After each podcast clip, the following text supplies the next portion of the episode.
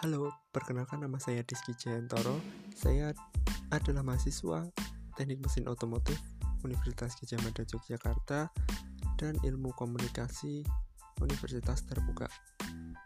Podcast saya namai dengan Next Step. Dalam podcast ini saya akan bercerita banyak mengenai pengalaman hidup, tips dan trik dan perjalanan hidup saya.